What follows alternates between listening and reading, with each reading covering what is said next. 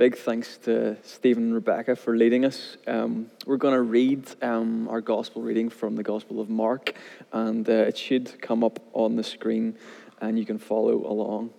Um, I'm going to read it. It says this In those days, this is Mark chapter 1, verses 9 to 15. In those days, Jesus came from Nazareth of Galilee and was baptized by John in the Jordan. And just as he was coming up out of the water, he saw the heavens torn apart and the Spirit descending like a dove on him, and a voice from heaven You are my Son, the beloved, with you am I well pleased. And the Spirit immediately drove him out into the wilderness. And he was in the wilderness 40 days, tempted by Satan. And he was with the wild beasts, and the angels waited on him. Now, after John was arrested, Jesus came to Galilee proclaiming the good news of God and saying, The time is fulfilled and the kingdom of God has come near. Repent and believe in the good news. May God add a blessing to the hearing and the doing of the word today. This uh, week began uh, a new season in the church's calendar. The season of Lent began, an opportunity for 40 days for reflection upon the central meaning of our faith, the, the death and the resurrection of Jesus at Easter. And 40 days leading up to that is Lent, and we've begun that 40 day journey now. And of course, at the center of that story, the good news of Jesus, his resurrection from the dead, um, and the beginning of uh, the new world that God is remaking, uh, the redemption of this world, remaking it around an axis of love. And so the 40 days of Lent, they intersect this year in 2021 with our lives in a very unique way, a very distinct way, and I hope and trust in a meaningful way because Lent seems more unique, more relevant than ever as we grapple with the far reaching impact of this global pandemic that we've been living through, and it continues throughout the year.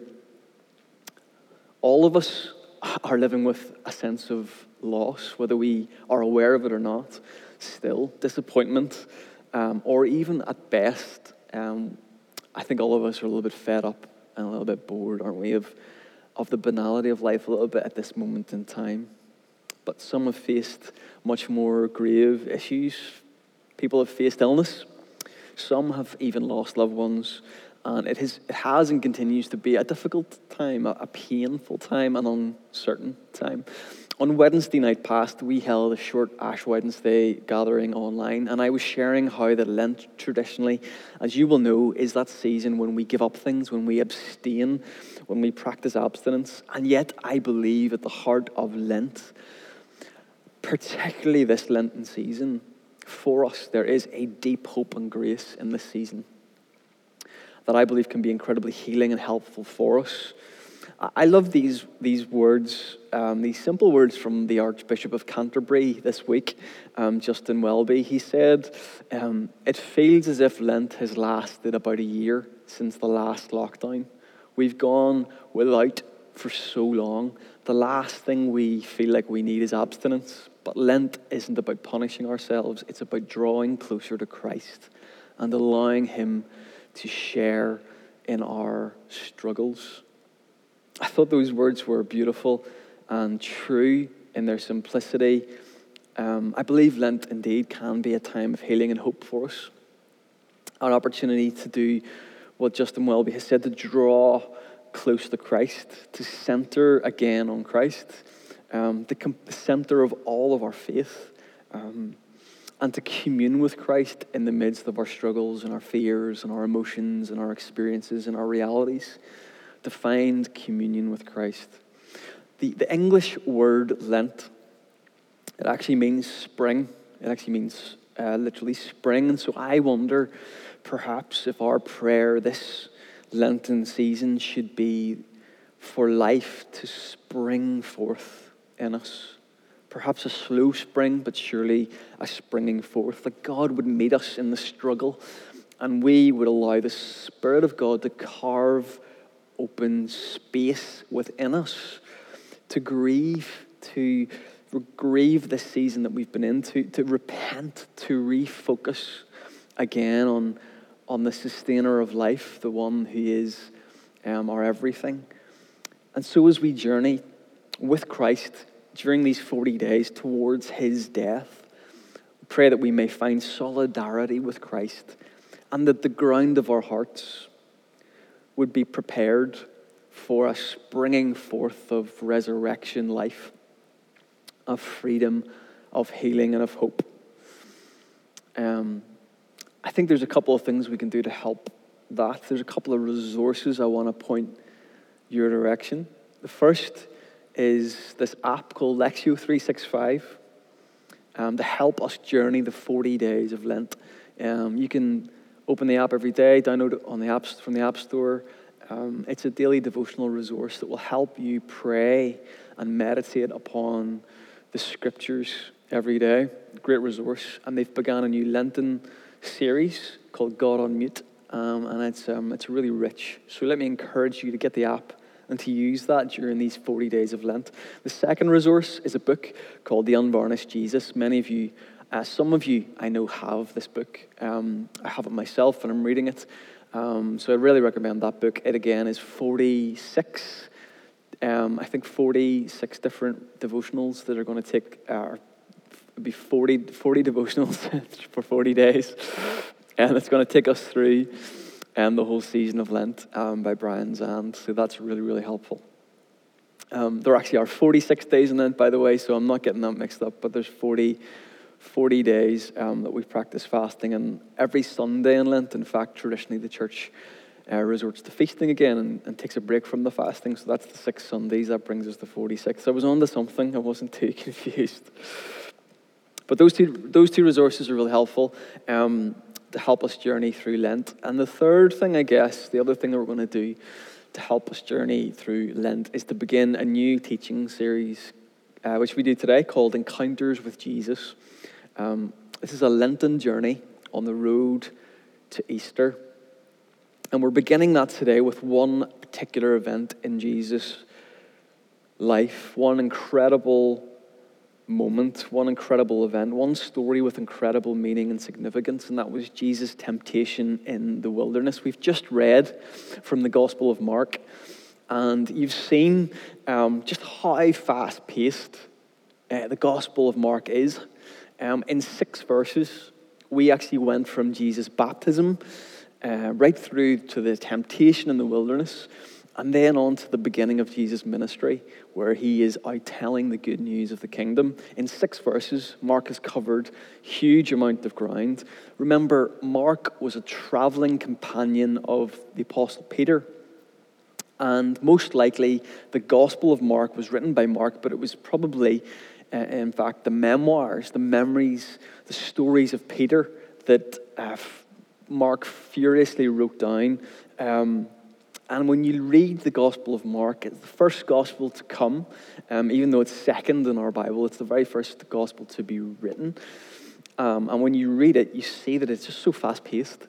And the big point of Mark is to get as fast as possible to Easter week, to what is called the Passion of Jesus and his death. Um, but everything before that is just at breakneck speed. And so we've read those six verses and we've covered a huge amount of ground. But today we're going to focus in on the temptation of Jesus. And so I thought it would be good to go to another gospel and to read a little bit more in depth from the Gospel of Matthew about the temptation experience of Jesus in the wilderness. We've been singing this morning about the wilderness and the desert. Um, and here we have Jesus in the wilderness. So let me read this from Matthew 4. Then Jesus was led up by the Spirit into the wilderness to be tempted by the devil. And after 40 days and 40 nights, he was hungry. And the tempter came and said to him, If you are the Son of God, command these stones to become loaves of bread. But he answered, It is written, Man shall not live by bread alone, but by every word that comes from the mouth of God. Then the devil took him to the holy city and set him on the pinnacle of the temple and said to him, If you are the Son of God, throw yourself down, for it is written, He will command His angels concerning you. And on their hands they will bear you up, lest you strike your foot against a stone. Jesus said to him, Again, it is written, You shall not put the Lord your God to the test. Again, the devil took him to a very high mountain and showed him all the kingdoms of the world and their glory. And he said to him, All these I will give to you if you will fall down and worship me. Then Jesus said to him, Begone, Satan, for it is written, You shall worship the Lord your God and serve him only. Then the devil left him, and behold, angels came and were ministering, ministering to him. Last year, I watched um, a movie called The Joker, starring Joaquin Phoenix. I don't know if you've watched it. Um, it's uh, all about that infamous arch enemy of, of, of Batman in the comics, the Joker.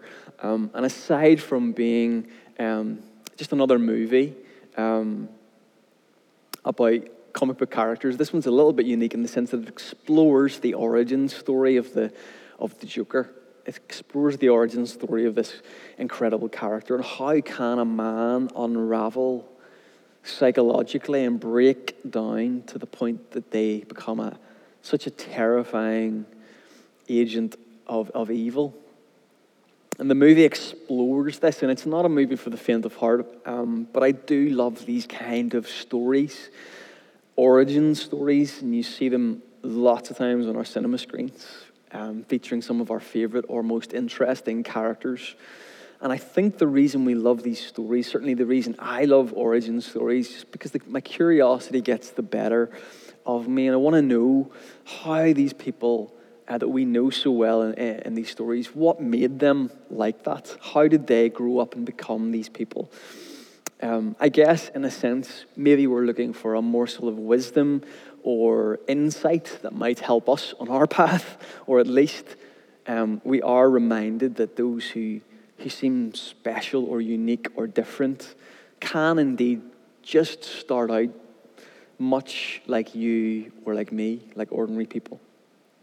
In a sense, today's encounter with Jesus, his temptation in the wilderness, is an incredible an incredibly significant moment in the origin story of the man called Jesus. This would be one of the key moments if an origins movie was, of Jesus was being made. This encounter in the wilderness with the devil. Before this, um, as we read in Mark, um, Jesus was baptized in the River Jordan by John the Baptist. And you'll remember in our Epiphany series, we covered this. And uh, God the Father uh, declared over the man Jesus, This is my son in whom I love and am well pleased. And the Spirit descended on, on Jesus in the form of a light and a dove. And Jesus is confirmed both to himself and to those around him. Deep in his soul, he knew who he was. He was a son of God, and he knew the mission that he was on. And John the Baptist had been proclaiming the kingdom of God is near because of this man, Jesus. He saw Jesus as one of the prophets, um, as the one that the prophets had spoken of, who was coming to forgive the people from their sins and deliver them. He was the Messiah that the, the Jews had been promised. And yet, no one had really known Jesus at this point. No teachings or miracles had been done at this point. But Jesus had been baptized and he was ready to go.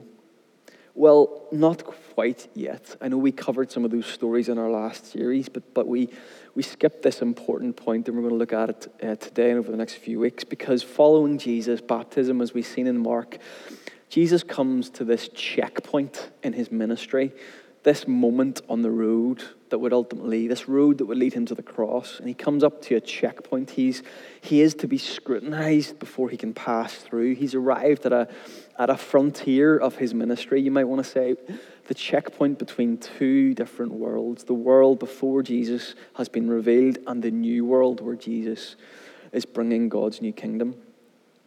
And so, this is where we find ourselves. Jesus is led into the wilderness, into the Judean wilderness for 40 days of praying and fasting. And it's going to help him as he begins his public ministry. And he's in this rugged, arid wilderness, fasting and praying and pushing himself to the limit. Why? We ask the question. He's, well, he's preparing to launch his work and his ministry.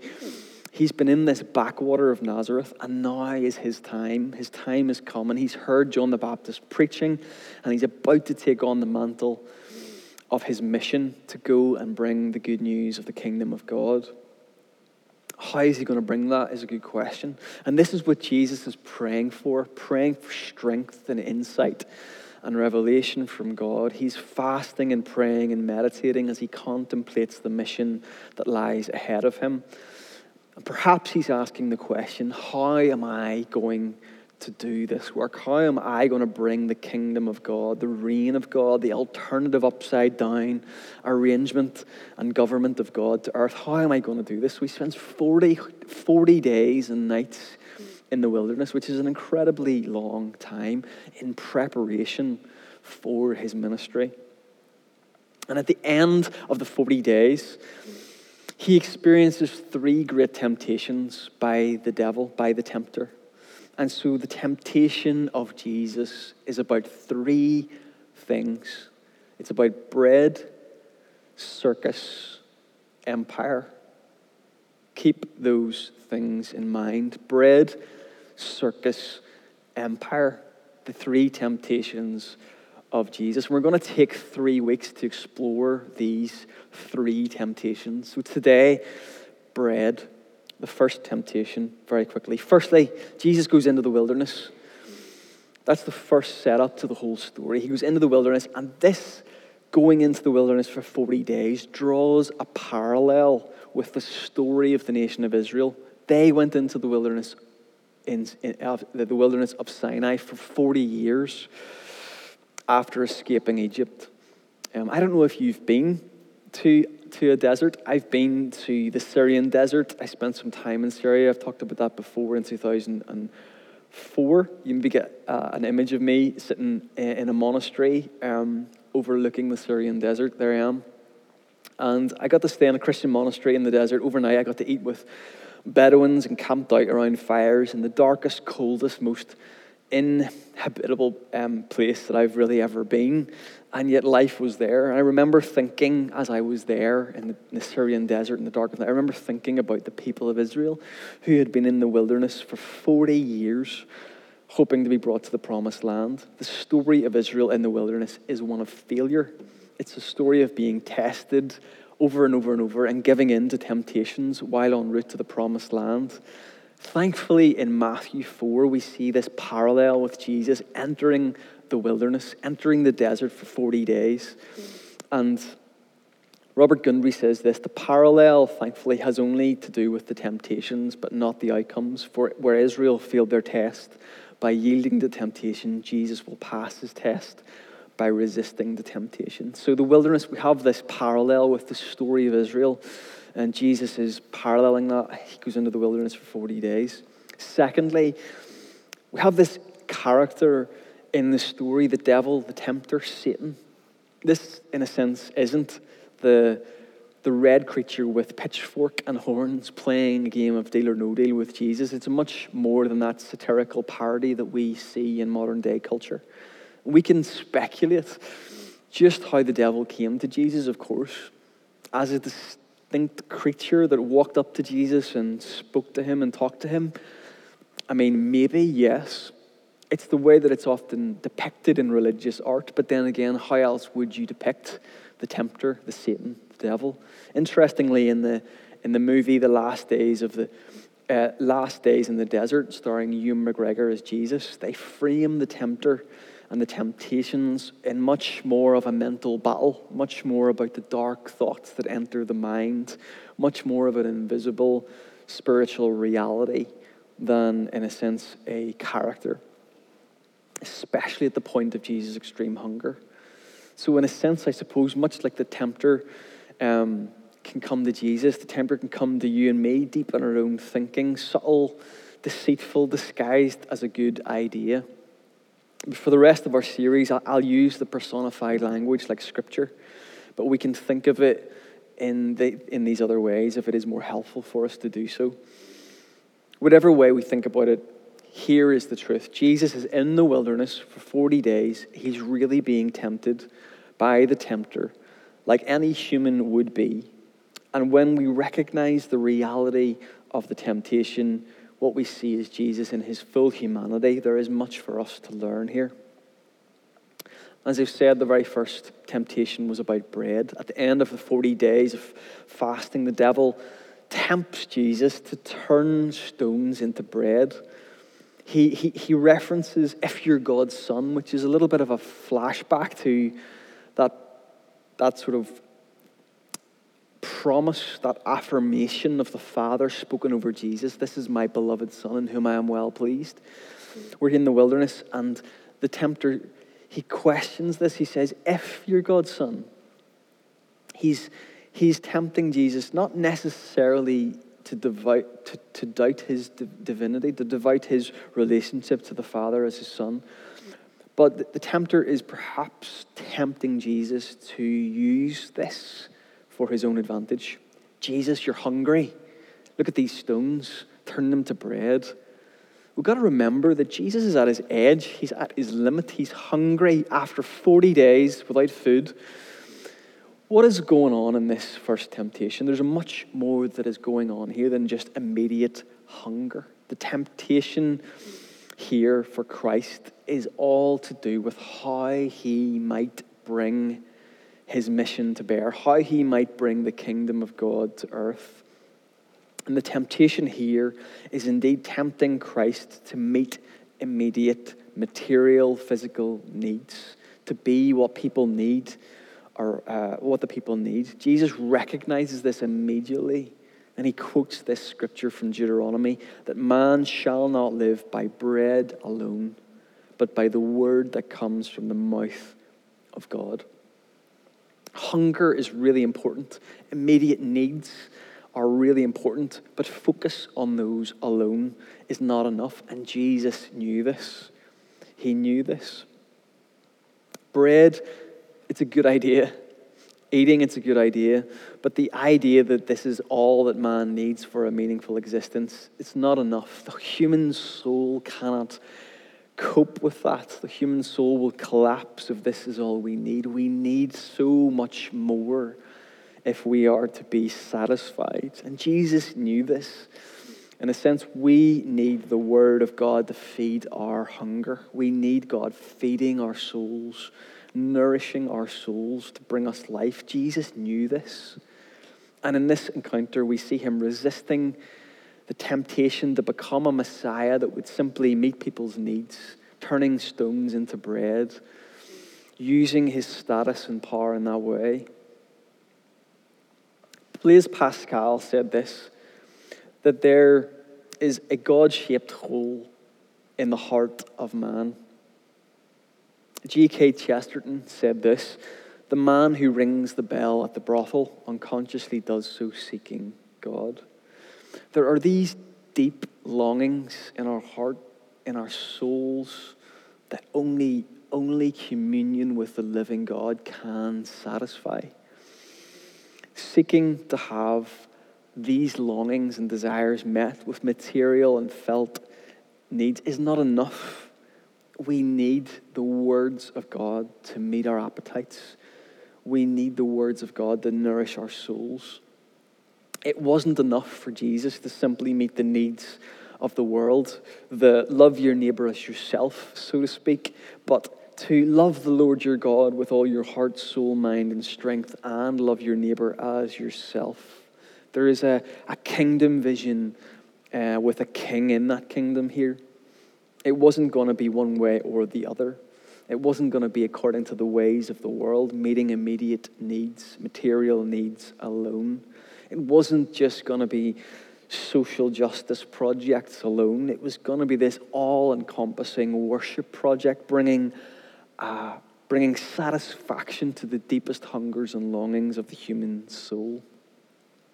And today, no matter where we're at this morning, it's the same for us. We, we need more than the material provision around us, we need more than bread alone. We can't just survive upon the kingdom without the king and the nourishment that comes from communion with our Creator. It simply cannot be done. It's not the way of Jesus. We're depriving ourselves in that sense. We need connection restored with our Creator. We need our relationship with the Father restored and the Father's presence in our lives, like we've been singing about this morning, that rivers will flow and, and bring bloom and bring life to the arid, rugged wilderness. We need this in our lives. We're made for it. These hungers and desires are made to be satisfied in the love of God. Here's an, here's an exercise uh, for us this morning. Before I get to that, let me read this quote by, from Brian Zahnd. It says, The biblical case for the love of God is love of neighbor. And the biblical case for the love of neighbor is love of enemy. But it all begins with the love of God. The church is more than a social charity or enterprise, it is more than just a social club or a clubhouse. we are the people of God with a love of God. Our priority is, is, is the Word of God, the love of God, communion with our Creator, nourishing on the words of the Creator God alone. And Jesus knew this. I have an exercise for us this morning to think about. That phrase that Jesus said, man shall not live by bread alone. What if we put a blank in there? Man shall not live by blank alone. Fill the blank. What has the tempter put into your mind that should go in the blank there? What, would, what, would what, what has been put in, in your mind to fill there? What, what goes into our minds? What tempts us to, with the promise that it's going to bring us full nourishment and satisfaction of our longings? Is it, is it those, those things that we say a lot? Money and comfortable living, solid job, decent salary? Is it man shall not live by good theology alone. Man shall not live by community alone. Man shall not live by good career options alone or by political agenda alone. Man shall not live by vaccine alone, by lockdown free life alone. Fill in the blank. What is the temptation that can often just, we can put all our hopes in? And it's not enough for us. Fill in the blank. Some ideas are are good ideas, but they're not enough for our souls. And Jesus knew this. There is a deep longing in all of us to be in relationship with our Creator God and to worship Him in the fullness of His presence, filled by the Holy Spirit. There's an invitation, maybe this Lenten season, to take up the invitation to draw close to Christ by doing what he has said in this first encounter, by meditating on the Word of God, by meditating on the words of God, by nourishing our souls on the words of God. Is your soul satisfied today? Does your soul, does your inner world feel like a place of blooming life? Does it feel like an arid wilderness? where would you identify?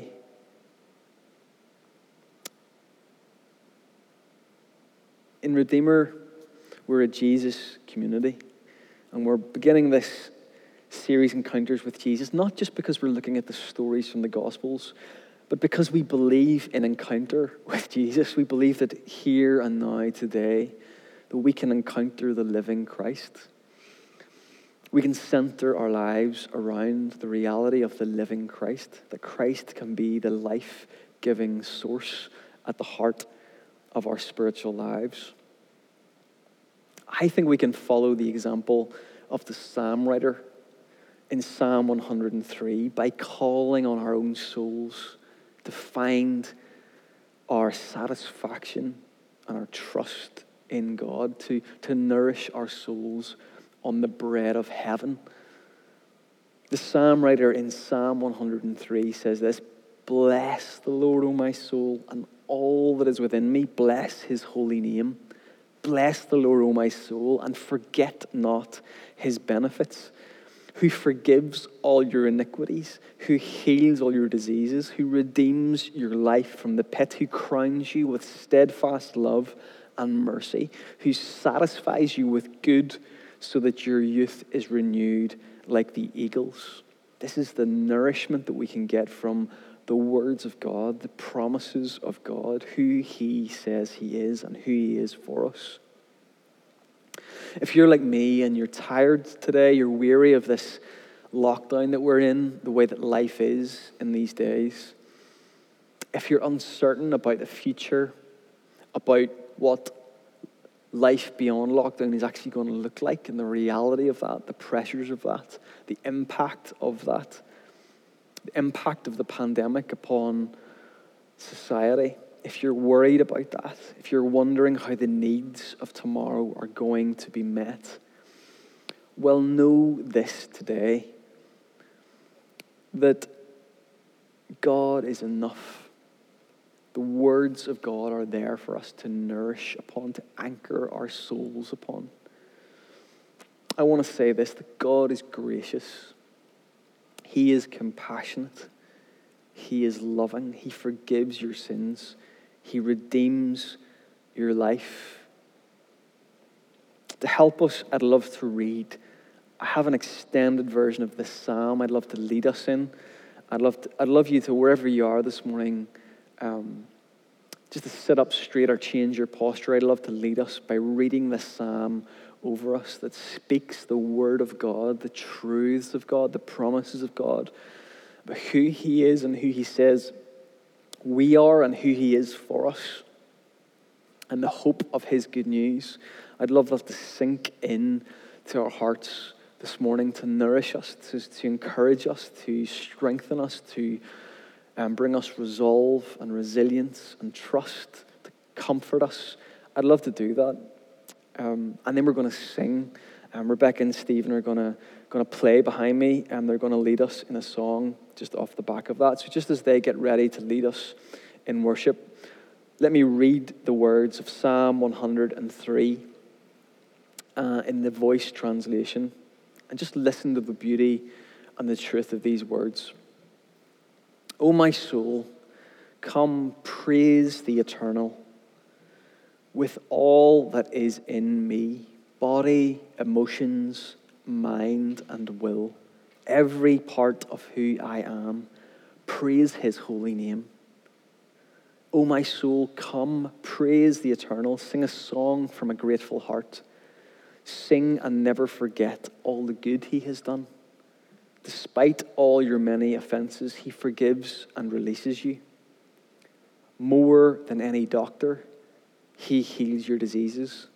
He reaches deep into the pit to deliver you from death. He crowns you with an unfailing love and compassion like a king.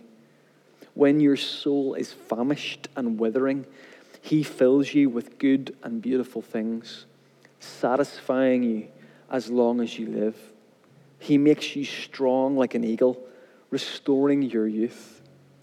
When people are crushed, wronged, enslaved, the, the eternal is just. He makes the wrongs right.